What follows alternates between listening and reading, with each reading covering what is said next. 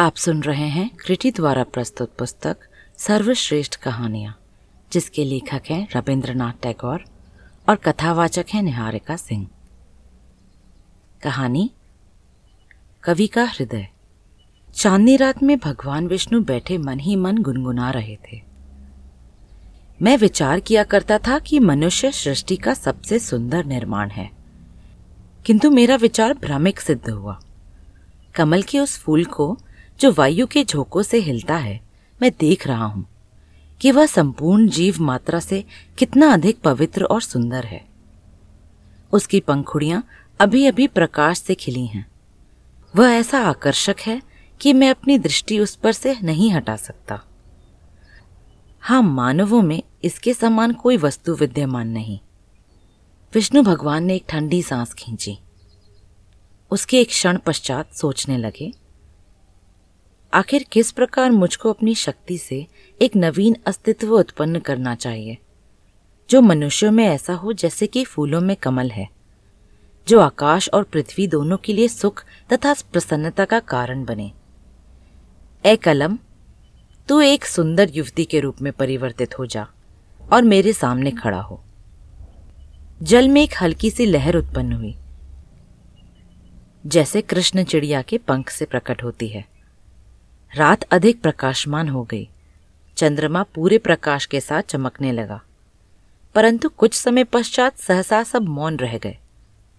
जादू पूरा हो गया। भगवान के सम्मुख कमल मानवी रूप में खड़ा था।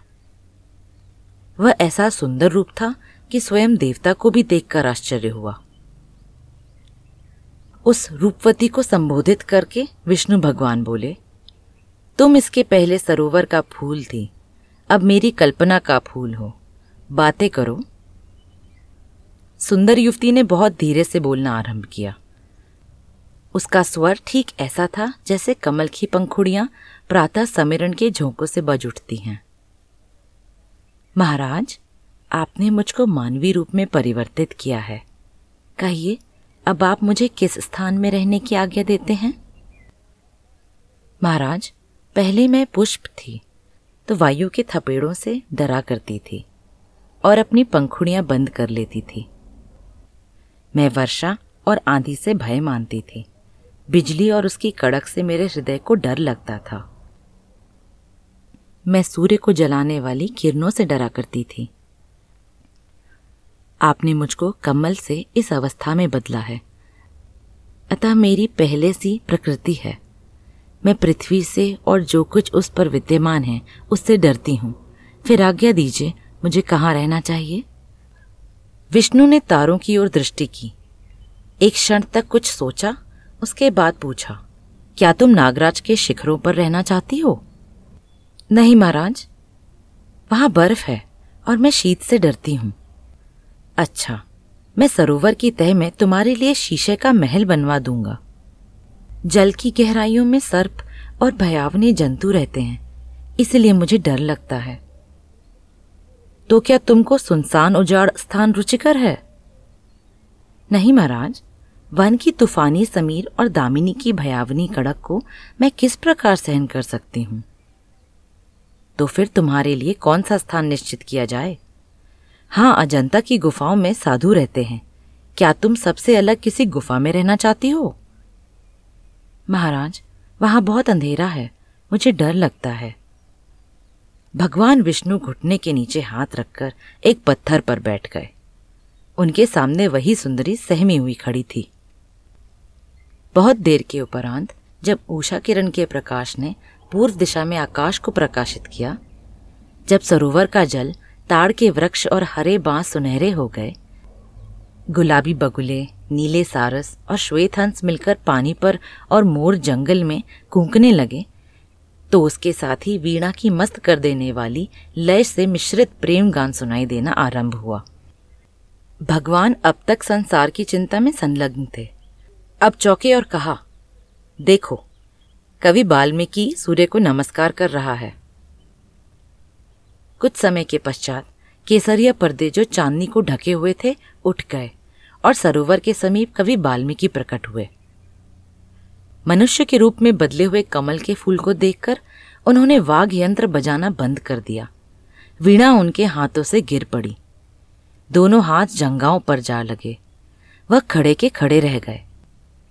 जैसे सर्वथा किम कर्तव्य विमूढ़ थे। भगवान ने पूछा वाल्मीकि क्या बात है? मौन हो गए?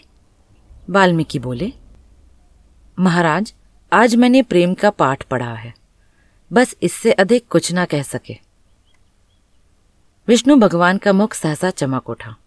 उन्होंने कहा, सुंदर कामिनी, मुझको तेरे लिए योग्य स्थान मिल गया।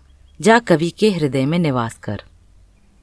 भगवान ने वाल्मीकि के हृदय को शीशे के समान निर्मल बना दिया था। वह सुंदरी अपने निर्वाचित स्थान पर प्रकट हो रही थी।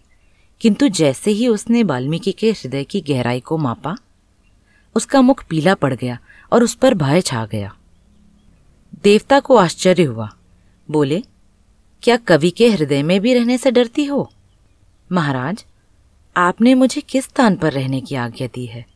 मुझको तो उस एक ही हृदय में नागराज के शिखर, अजीब जंतुओं से भरी हुई जल की अतः गहराई और अजंता की अंधेरी गुफाएँ आदि सब कुछ दृष्टि गोचर होता है। इसीलिए महाराज, मैं भयभीत होती हूँ। यह सुनकर विष्णु भगवान मुस्कुराए और बोले, मनुष्य के रूप में परिवर्तित सुमन रख। यदि कवि के हृदय में हिम है तो तुम वसंत ऋतु की उषण समीर का झोंका बन जाओगी, जो हिम को भी पिघला देगा। यदि उसमें जल की गहराई है तो तुम उस गहराई में मोती बन जाओगी। यदि निर्जन वन है तो तुम उसमें सुख और शांति के बीज बो दोगी। यदि अजंता की गुफा है तो तुम उसके अंधेरे में सूर्य की किरण बनकर चमकोगी। कवि ने इस बीच में बोलने की शक्ति प्राप्त कर ली थी।